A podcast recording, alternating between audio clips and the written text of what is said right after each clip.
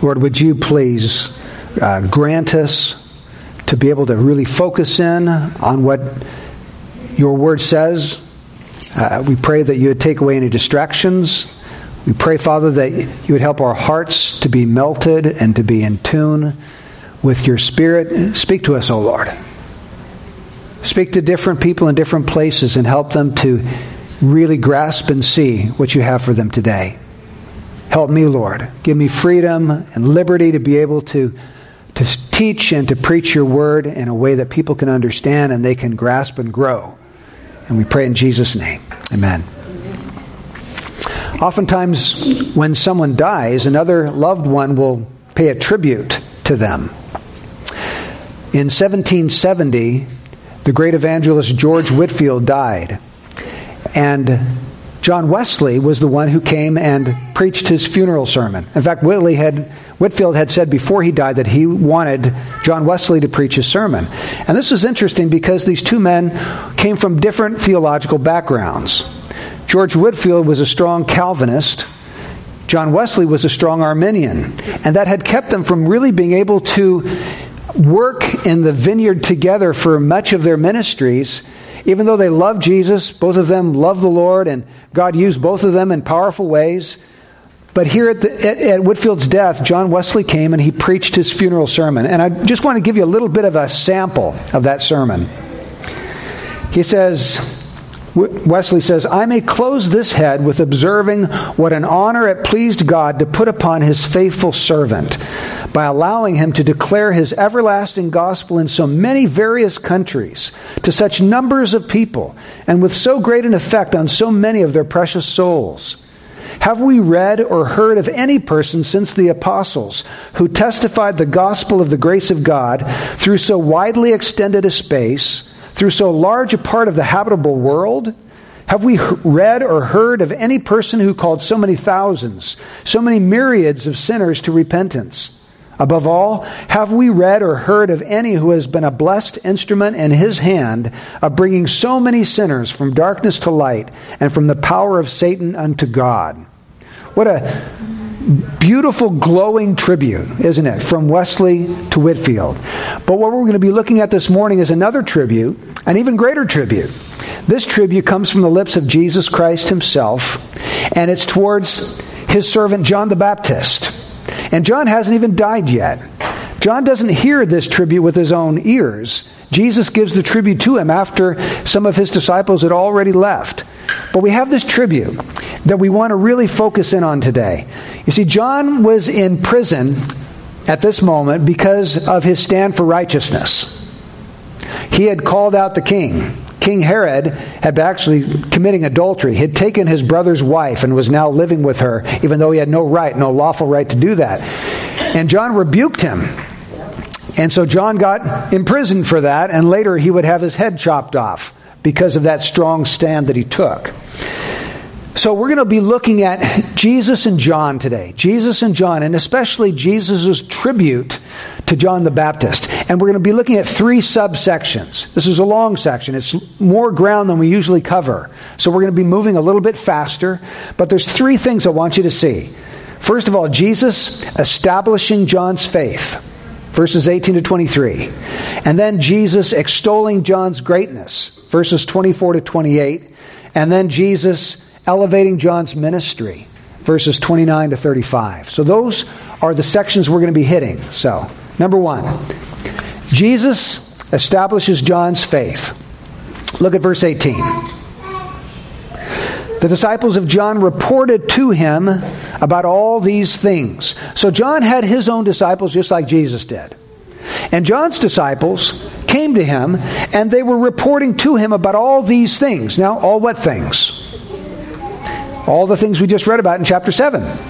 They told him about how the centurion's slave was healed by Jesus as he just spoke the word from a distance. He didn't even have to come to his house. And then they reported to him how the widow of Nain if you guys missed that one, you should get the go online and listen to it. I, I, I, feel bad for people who don't get everything. They don't, you know. Anyway, the widow of Nain lost her son, and here's this poor widow who's going to be destitute and become a beggar because she has no one to care for her. And Jesus raises up her son because he has a heart filled with compassion and he gives back this son to her mother. And so they're reporting these miracles to John there in prison. Verse 17 says that the report of him concerning him went out all over Judea and in all the surrounding district. So Jesus was gaining an influence. He's becoming more and more popular.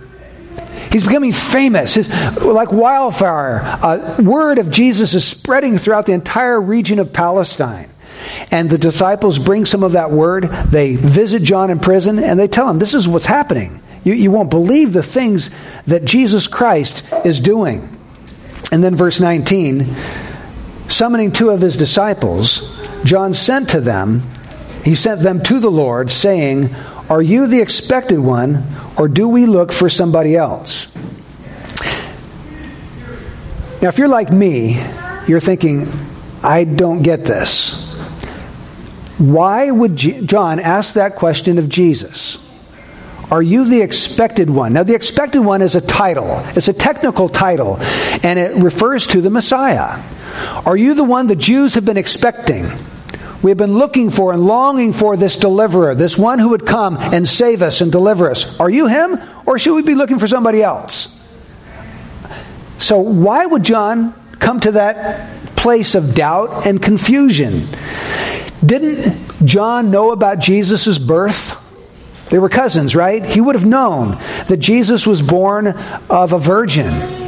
He would have known something of Jesus' sinless peerless, holy life, even as a boy growing up.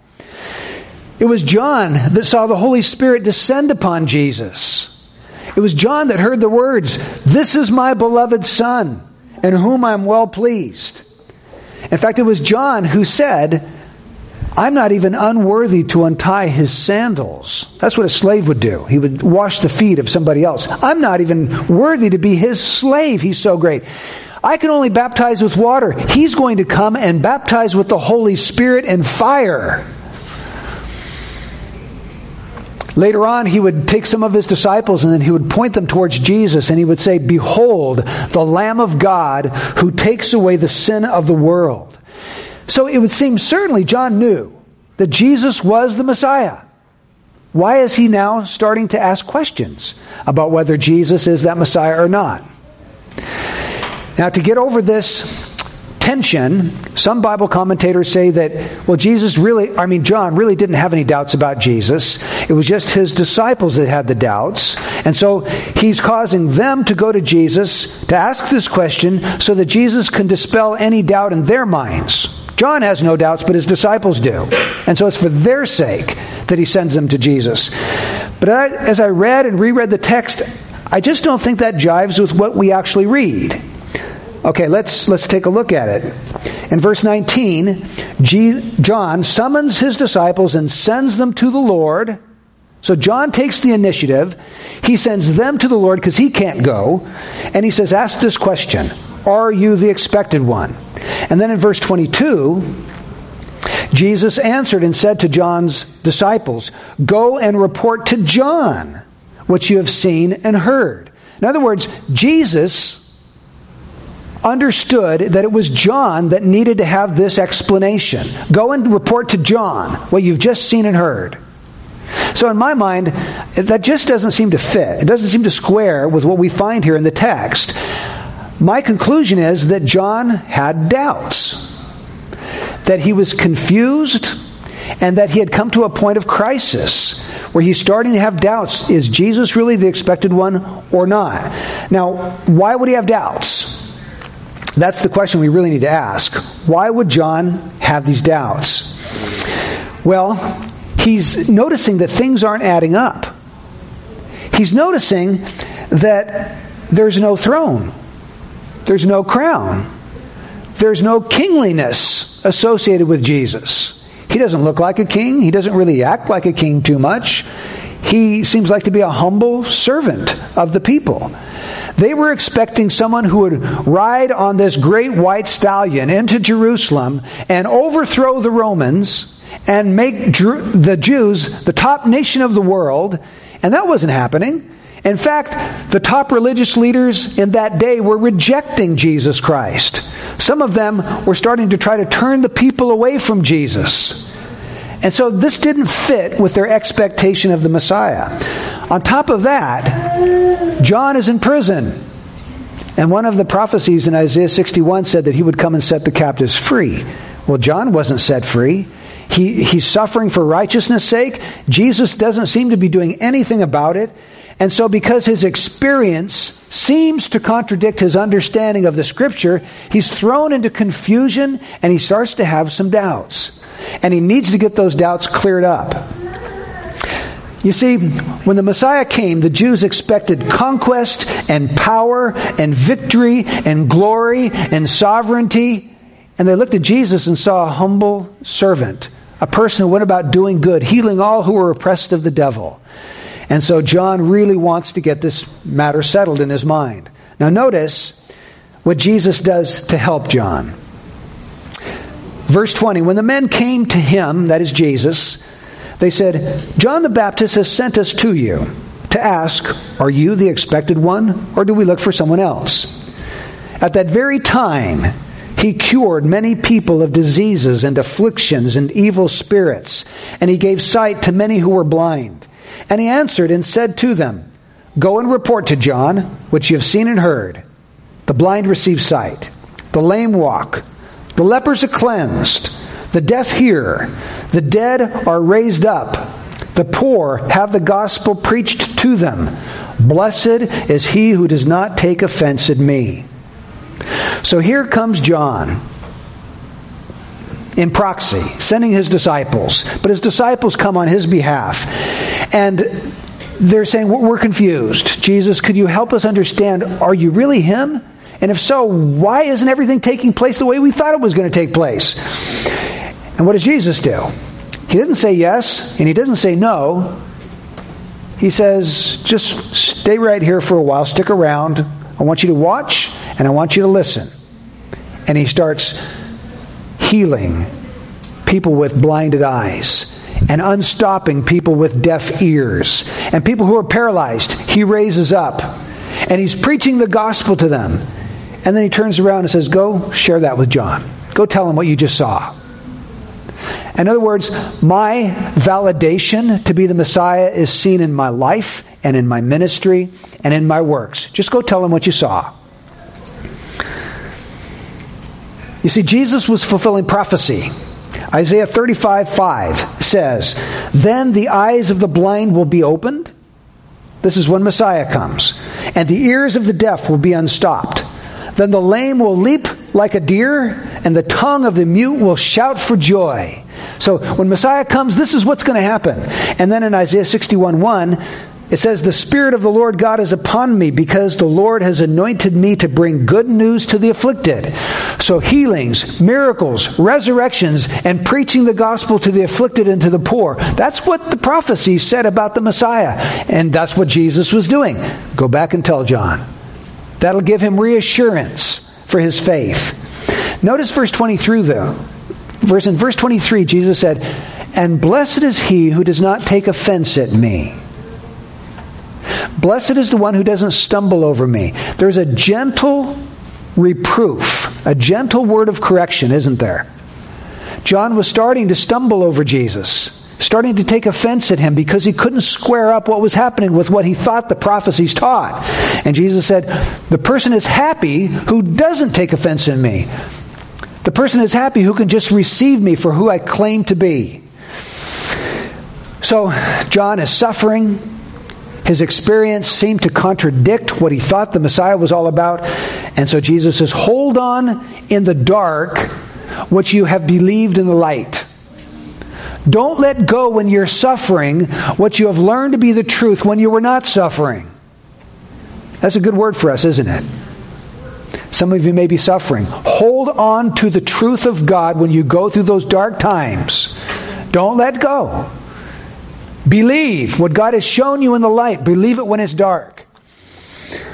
Now, there might be some of us who presently are going through a period of doubt. I'm not sure about that, but there might be some of you. There might be some of you who have gone through periods of doubt, or maybe in the future, like John, will go through periods of doubt.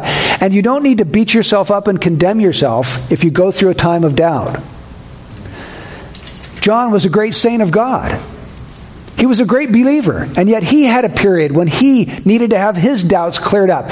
So if you pass through a time like that, what should you do? I submit to you, you should do the same thing that John did.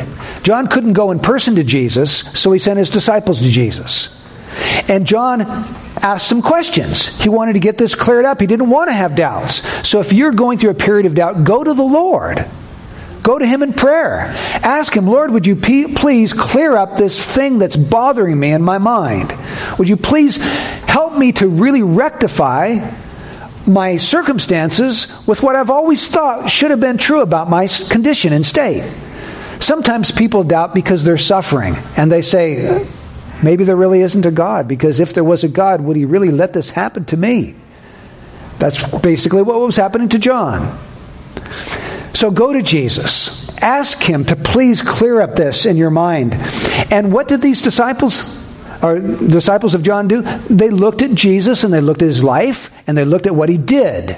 And I would encourage you to do the same thing. Go back to the gospel accounts and reread them. Just focus on Jesus. Read about who he was, what he did. Read about his sufferings and his death, and especially his resurrection. Last week at this memorial service that we went to, there's a dear brother there, actually the son of the person who had died. And he was exhorting the people who had come to that memorial service to read this booklet that he was giving away. It was all about the resurrection of Jesus Christ.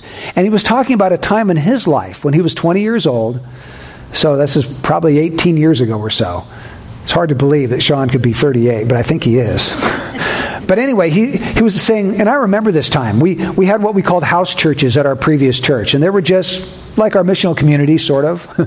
and there was a time when he would come week after week, and he was in this great period of depression because he had these doubts. He was attending a college, and something that professors were saying were causing him to doubt his faith. And so, for a period of months, he was just depressed. And we were trying our hardest to help him and to get him through this time. But he said what helped him was he went back and he focused on the resurrection of Jesus Christ. And he began asking himself, what evidence do we really have that Jesus rose from the dead? Because, folks, really everything hangs on that. If Jesus rose from the dead, then what he said about himself was true. He wasn't an impostor. He wasn't a charlatan. So what he claimed, who he claimed to be is true. What he claimed to do is true. So if you're having periods of doubt, I encourage you, go back and focus on the resurrection. You know, there is so much, and I can't really go into the evidence this morning, but there's so much evidence that Jesus Christ actually did rise from the dead that if you have doubts, focus on that. And once you know that to be true, then okay, the Bible is true because Jesus said the Bible was true. Jesus is God because Jesus claimed to be God. Jesus died for my sins because he claimed to die for sin. You see, everything falls into place once the resurrection is true and solid in your thinking. So, Jesus, out of a kind and compassionate heart, establishes his servant's faith. He reassures him Yes, I'm the Messiah. Don't stumble over me. Hold on to what you know. And then, secondly, Jesus extols John's greatness. He extols his greatness. And I find this really fascinating because Jesus reproves him and he praises him. But he reproves him in private. He just tells his two disciples, go back and tell John this. He doesn't shout that out to the crowd. But after the two disciples are gone, then he starts shouting out to the crowd the greatness of John the Baptist. So Jesus reproves in private and he praises in public. And I think there's a lesson for us there. So often we get that backwards. But wouldn't it be good if we were known as people that when someone is doing something wrong, we take them aside privately, just like Jesus taught us to do? When your brother sins, go and reprove him in private, he said. But then when someone does something good, let's tell the world. Let's, let's, let's celebrate that fact. So, what we find him doing in this section, verses 24 through 28, is he's asking three questions. And all three of these questions begin with the same thing What did you go out into the wilderness to see? What did you go out in the wilderness to see? What did you go out in the wilderness to see? And then he follows that up with three other statements. And each time he expects us to say, once he makes a statement, he expects us to say no. He says, Did you go out to see a reed shaken in the wind? No. Did you go out in the wilderness to see a man dressed in soft clothing? No.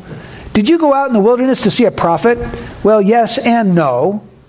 We'll get to that in a minute. So he expects a negative reply. Let's take three of those right now. Did you go out into the wilderness to see a reed shaken by the wind? Now, when John was preaching on the banks of the Jordan River, there would have been reeds. And as the wind came through, it would have shaken those reeds back and forth. Did you go out into the wilderness to see a man who is spineless, who is fickle, who is wavering, who didn't take a strong stand for truth? Or did you go out to see a man with an iron conviction? That's who John was, wasn't it? In fact, he died because he stood so strongly for the truth. Nothing could sway him. Doesn't matter if the big shots from Jerusalem came down, he didn't change his message. Didn't matter if he's talking to harlots and prostitutes, he didn't change his message. He kept declaring the truth no matter who was there. He wasn't a man pleaser, was he? We can learn so much from this guy because we tend to be man pleasers. I, I'll even confess that sometimes when I see certain people come through the doors and I know they hold certain convictions, I don't want to offend them, and so I struggle. I, I, really struggle to say what I think the Lord wants me to say. We have that tendency as sinners to be man pleasers, and God wants us to be God pleasers. So, no, he wasn't a reed shaken by the wind. Remember, sometimes I, I, I'm blown away by the kind of things John would say. He would say, You brood of vipers. I mean, snakes. You snakes. who, who warned you to flee from the wrath to come? He would say things like, God's got an axe, and it's sitting right there by the tree. Folks, you're the tree. And the, the axe is laid right at your root. And unless you bear fruit in keeping with repentance, he's going to pick up that axe and he's going to chop you down. And you know what he's going to do with you? He's going to throw you into the fire. And then John would say that to the Pharisees and the Sadducees and the prostitutes and the harlots. He didn't care who it was. That was his message. It was a message of sin and judgment and damnation unless people repented. And then he promised them forgiveness of sins. So, no, he wasn't a reed shaken by the wind. Well, then, did you expect to go out to the wilderness to see a man dressed in soft clothing? No.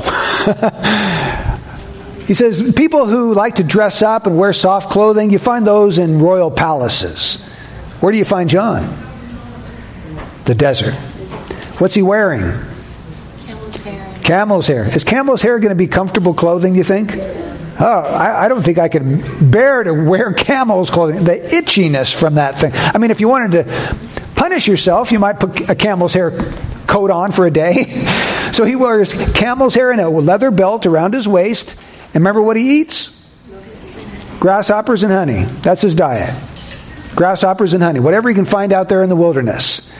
So, what, what is Jesus saying about him? Not only was he a man of conviction, he was a man of self sacrifice and self denial. Why do you suppose G- John cloistered himself off almost like a hermit? and separated himself from society. He lived by himself in the deserts. I, I, can't prove this to you. My, my implied conviction is that he did that because God had called him to be his man. And he needed to hear from God. He needed to commune with God. He needed to hear the voice of God. And so he separated himself from the world so that he could be in tune with the Lord. And that he would know when he was to go and he would know what the message was to say when he was needed to say it. See, yeah, John was a different kind of guy. He practiced self denial in order to commune with God and to do the will of God. I wonder how much we're like John in that respect. How much self denial do we practice in order to commune with God or to do the will of God? Are we willing to give up anything for the sake of commune with God? Are we willing to give up eating food for a day so we can fast? Are we willing to give up sleep so that we'll have time with our Lord before it gets too busy in the day? Are we willing to give up some of our money I say our money, it's not really ours anyway, is it? Some of his money and not indulge ourselves. You know, John wasn't like a Hollywood playboy who was living in luxury. John was a man who just lived an austere, ascetic life out there in the wilderness. He never had anything in, in the world's way of thinking, but he had all of God that he could possibly contain. And Jesus called him the greatest man who'd ever lived. So, no, he wasn't a man dressed in soft clothing. Well, what about? Did you go out in the wilderness to see a prophet? This is an answer with a yes and no. Yes, John was a prophet, wasn't he? But no, he wasn't just a prophet. He wasn't any ordinary prophet. He was the greatest prophet who had ever lived.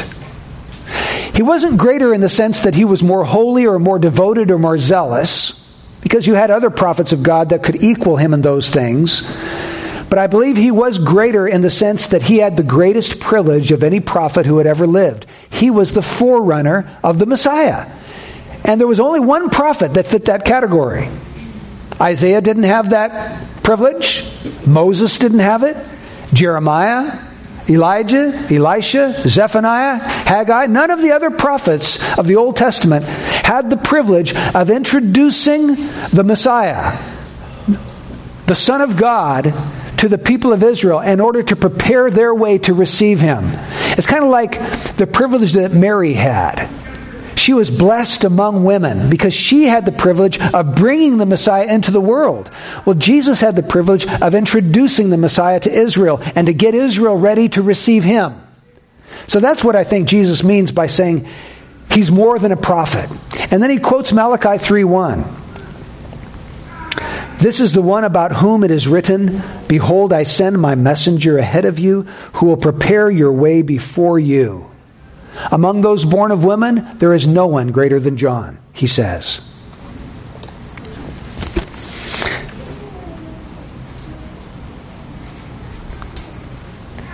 Think about this for a minute. This really wasn't John's, John's finest hour, was it? I mean, he's doubting. He's doubting if Jesus is the Messiah.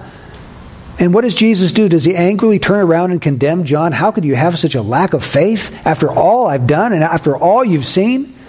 You see the kindness and compassion and tenderness of Christ here that he gives living proof for John of who he was. He says to the disciples, Stick around and watch and listen, and I'll do a few miracles and I'll quote some scripture to you, and you go back and tell John all about what I've just said to you. He reinforces the faith of John, even though John is wavering. And then he publicly turns around to the crowd and says to the crowd, Hey, let me brag on my servant a little bit. He can't hear it right now, but I just want to tell you how great this man is. He's a man of conviction. He's a man of self denial. He's the greatest prophet who's ever lived. And you know, I think this is a picture of what's going to happen on Judgment Day for believers. Because on Judgment Day, the Lord is going to single true believers out of the crowd. If you are a Christian today, He's going to single you out. He's going to ask you to come in front of the billions of people who have ever lived, and He's going to start bragging on you. he's not going to point to a single fault, a single mistake, a single sin you've ever done because they're all under the blood. They're canceled. And He's going to start telling that multitude, This is my servant. In fact, let me, let me just show you their life. And he'll have a movie. I'm just guessing this, but he'll have some kind of a way to show the whole world all the things that you've ever done for his sake. He'll show them the time that you gave back change at the grocery store because they overpaid you, because you were a Christian. He'll point to the times that you got up early in prayer and gave up sleep because you wanted to seek his face. He'll show the world the times that you witnessed to people. He'll show them the times when you were honest and a man of integrity. He'll show them the times when you wept with those who wept and rejoiced with those who rejoiced and prayed for people who were suffering. He's going to display that before a watching world and he's going to brag on his servant. That's almost too good to believe, isn't it? But the Bible says in 1 Corinthians 4 5, when Jesus comes, then each man's praise will come from God. Each man's praise. And he's talking there about Christians. Now, the lost are not going to have praise, they'll be cast into the furnace of fire. But the righteous will have the praise of Jesus Christ, and he's going to say to them, Welcome, my son Enter into the joy of your master, thou good and faithful servant. So, folks, since that is the truth, wouldn't it be wise for us to live every moment of our life as far as possible for His praise and not for man's? We're so we're so silly when it comes to living for what so and so thinks or what so and so thinks. What will they say? What will they think if I do this? All of that is rubbish when you consider the final day when we stand before Jesus. All that's going to matter then is what have I done for Him? Have I pleased Him? Does He approve of what I have done? So I want to encourage you to do that. Be a man of conviction, be a man of self denial and be a man who lives for the praise of Jesus Christ. Notice the last statement that Jesus makes here. He says, Yet he who is least in the kingdom of God is greater than he. This is another one of those statements that we were perplexed at, aren't we? What does that mean? Nobody's greater than John the Baptist, but he who is least in the kingdom of God is greater than John the Baptist. okay? Help me, Lord. well, let, us start with the idea of the kingdom of God. What is that? The kingdom of God is his saving rule. So the kingdom of God includes all who are saved. So I wouldn't think by that that would include all saints in the Old Testament and all saints in the New Testament. And think I, I, I think I could actually prove that in Luke 13. Jesus says, "There shall be weeping and gnashing of teeth." when Abraham, Isaac, and Jacob and all the prophets are in the kingdom of God and you yourselves are cast out. So Abraham, Isaac, and Jacob are in the kingdom of God. So the kingdom of God is not just New Testament saints, it's all God's people from all the ages. But there is a line of demarcation between Old Testament saints in the kingdom and New Testament saints in the kingdom. Old Testament saints lived in the era of promise. New Testament saints live in the era of fulfillment. You see, if you were an Old Testament saint, the new, the new covenant had not been ratified yet. The sacrifice had not been made on the cross. Jesus had not risen from the dead. He had not ascended to heaven. He had not poured out his spirit. Your understanding of truth would be very limited, kind of like a shadowy figure. Or for those of you who have been in areas where it's just semi dark and it's kind of hard to make out images, that's kind of like what it was like to live under the Old Testament. They really didn't have a clear picture of Christ. In fact, think about John. John the Baptist could not preach a sermon on the resurrection. He couldn't preach a sermon on the, on the cross, even. John didn't understand the cross. He didn't understand the resurrection. He had no understanding that Jesus would ascend to heaven. He really didn't have a, a clear glimpse of the pouring out of the Spirit on the day of Pentecost or the second coming of Christ. These would be mysteries to John.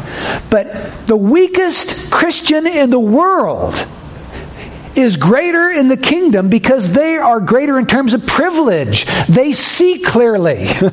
they, even if all they know is Jesus is God and he died for my sins and he rose from the dead, if that's all they know, they're greater than John. They have more light than John had. Now, they're not greater in terms of zeal or devotion or holiness. They're greater in terms of privilege. So, do you, do you see the privilege that you have today? Do you understand the privilege that you have by living on this side of the cross? And having a, an open Bible, you have 66 books that explain to you everything you need to know for life and godliness. What a privilege that is. And that is ours. Now let's look at the third aspect Jesus elevating John's ministry. Jesus elevating John's ministry. Verse 29 to 35. And I speak about him elevating his ministry in the sense that Jesus shows the significance and the impact that John's ministry had on the people of his day. To those who repented at his preaching, they had forgiveness of sins, they had everlasting salvation. For those who would not repent at his preaching, that was the grounds of their damnation.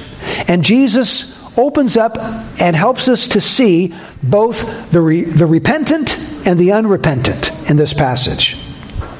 So first of all, let's let's notice the repentant. Nobody was nonchalant about John, weren't they? And take him or leave him. No, you either took him or you left him. That's the way it was with John. You either loved him or you hated him. You either bowed to the preaching and were saved, or you stiffened your neck and you were damned.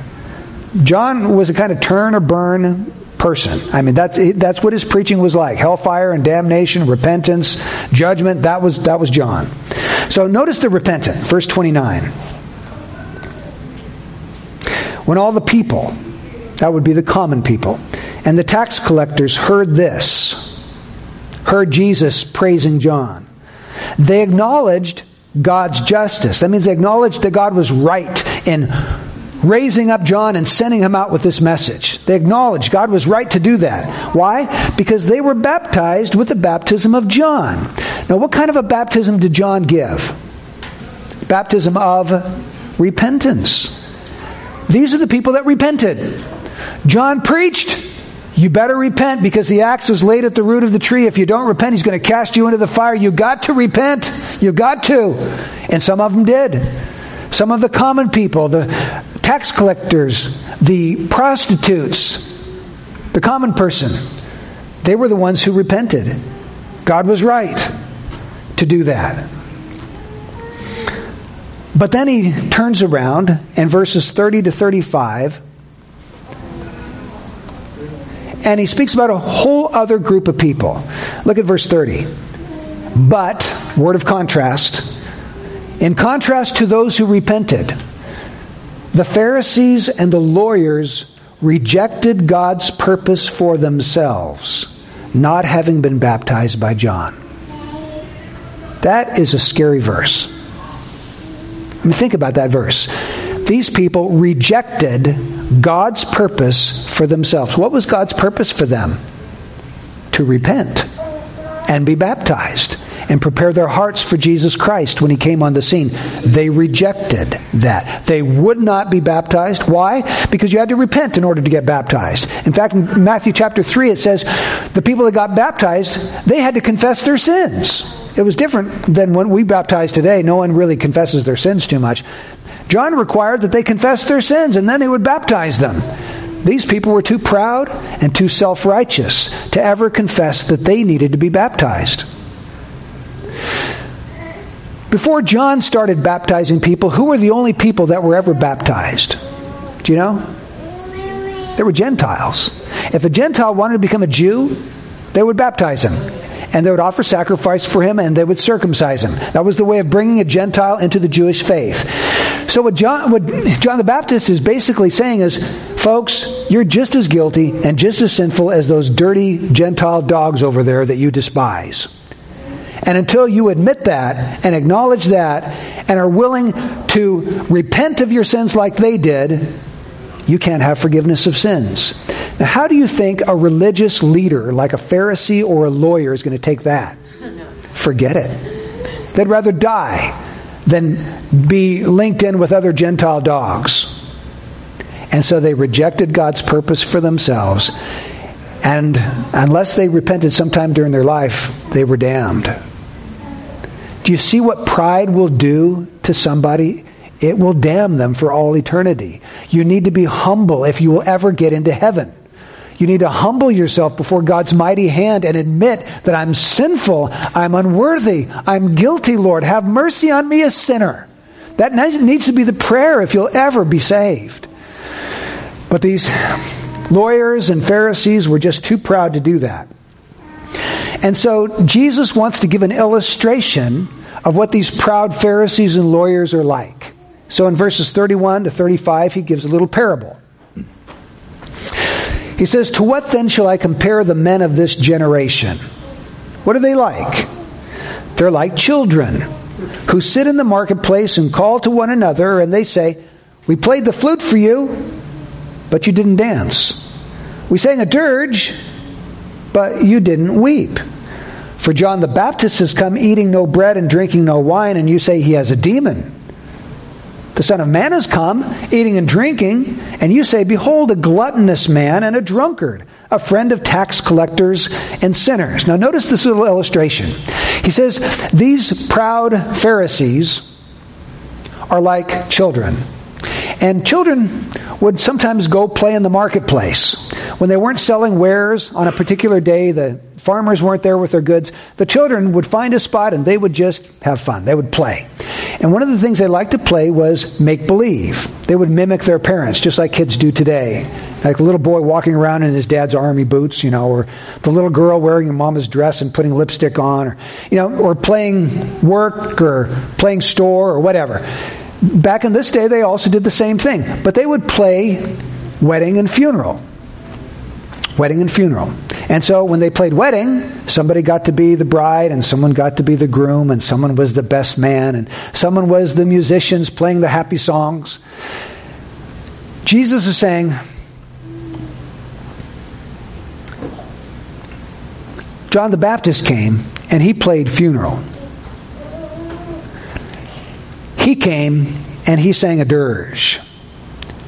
He only had one note to his preaching repent or perish. It was all about sin and judgment. It was preaching intended to make you weep over your sins and mourn over your past life. It was like a funeral. That's what John came. But did when he sang the dirge to the people, did they weep? No, they wouldn't be baptized. They wouldn't repent. They wouldn't mourn over their sins. They wouldn't play the game. They were like spoiled kids. A spoil sport. I'll take my ball and go home. I don't want to play according to those rules. I don't like what, this game. But then Jesus came and Jesus played wedding. You see, John was kind of an isolated hermit type of a guy. In fact, it says, For John the Baptist has come eating no bread and drinking no wine. That's just a colloquialism for he didn't live the normal kind of life that everybody else did. Everybody else enjoyed socializing and feasting. John the Baptist was different. He came eating no bread and drinking no wine. He was stuck away off in the deserts by himself with the Lord. And so, what they say about him? He's got a demon. They said they looked at his life and they said he's he's kind of crazy. His life doesn't look like anybody else's. This guy's crazy. I, he must have a demon. But then Jesus comes, and instead of playing funeral, Jesus plays wedding. He has a wedding type of spirit to his ministry because he's with the people. He goes to the feasts. He goes to the feast with the Pharisees, but he also goes to the feast with the tax collectors and the harlots. He goes with everybody. He hobnobs and he rubs shoulders with anybody. He's a social person. He gets into their lives. He fellowships with his disciples and he fellowships with the multitudes. And his message is not a funeral message so much as it is a message of joy and life and blessing and salvation and forgiveness. It's a different note to it. It's a happy note. It's a celebratory note, just like a wedding. But what do the people do with Jesus? What do the religious leaders? Do they love him and fall down and repent of their sins and say, I'm going to become a disciple? Hardly. They reject Jesus just like they rejected John. So they're like children in the marketplace. They won't dance when someone wants to play wedding, and they won't weep when someone sings the dirge. They don't go along. They, see, they can't be pleased by any kind of ministry. They reject both Jesus and John. So when John came, John called for a fast, and they rejected him. Jesus called for a feast, and they rejected him. John preached a message of judgment, they rejected him. Jesus preached a message of joy, and they rejected him. It didn't matter what they preached or what they called for, they were too proud to, to humble themselves and receive the message of life from either one. And so Jesus says at the very end, Wisdom is vindicated by all her children. And that's another puzzling statement. What in the world does that mean? well, a wise decision is vindicated because of the actions that it produces. If you make wise decisions, you'll find good results. Good actions will flow out of that wise decision. It's the same way with Jesus and John. He says, Is Jesus really a glutton and a drunkard? Well, look at his disciples, look at their lives. Look at the children that he has produced, the fruit or is John really a demon possessed crazy man? Look at his disciples. What kind of fruit, what kind of disciples were produced by his ministry? This morning, let me just boil this down and just ask you a question. When you think about your life, is it more like these tax collectors and harlots that repented at the preaching of John? Or is it more like the Pharisees and the lawyers who rejected God's purpose for them and were unwilling to be baptized? Is your life characterized by pride, self righteousness? I'm okay. I'm a good person. I really don't need that Jesus stuff. I'm sure that God's going to accept me because I've got a good heart. I'm a generous person. People know this about me. I'm, I'm going to be okay. Is that the way you approach God? If it is, please repent this morning. Please humble yourself. Because if you die with that kind of an attitude, you're going to go down to your house. Uh, what, how does Jesus put it? The, the, he said the Pharisee went down what's the opposite of justified? Condemned. And the tax collector went down justified. So the one who claims to be okay is going to be condemned in the end. But the one who takes the position, I'm not okay. I need help. The song we sang, You are my only hope. You're my only help, Lord. I've got no other. This arm of flesh cannot save me. There's nothing I can do to bring forgiveness to myself. I'm lost and I'm undone and ruined. I need a Savior. But God has graciously and willingly provided His own Son as a Savior. So, where do you stand with God? Have you ever humbled yourself and repented and said, Christ Jesus, you are my only hope. I trust you. I trust you. I'm not trusting myself anymore. I'm trusting you to be on my, my salvation. Do you live with conviction do you live a life of self denial? And do you life, live a life seeking to bring honor and pleasure to God? Not a man pleaser, but a God pleaser. Remember, there's coming a day when we're all going to stand before the Lord. And the Lord's going to do some bragging on his servants. Wouldn't it be good if we had a little bit more for him to brag about? If we did a little bit more for him rather than for ourselves or for what somebody else might think about us. Wouldn't it be good if we our mind was constantly thinking, what does the Lord think about this? What does he think about this decision, this spending decision, this decision to where I'm going to work, this decision where I'll go to school, or who I'll relate to, or who I'll hang out with, or whatever it happens to be? May He help us to really bring those truths home today. Lord, would you please do that work in our hearts? We pray that we would live for eternity and not for time, Lord and that we would learn some valuable lessons from John. Lord, how sweet a thought it is that just as you gave tribute to John, there's coming a day when you'll actually give tribute to us. wow. It seems like we're just going to be embarrassed. Lord, I, I don't deserve any of this. I, I feel out of place, Lord. I, I really don't feel worthy that you should say a kind word like that. But we're thankful that you are so gracious and so tender and kind that even when we have doubts like John, you draw near and you reassure us and you give us hope and faith and strengthen us again. So, Lord, help us to take the lessons from this that are relevant and needful for ourselves today. In Jesus' name, amen.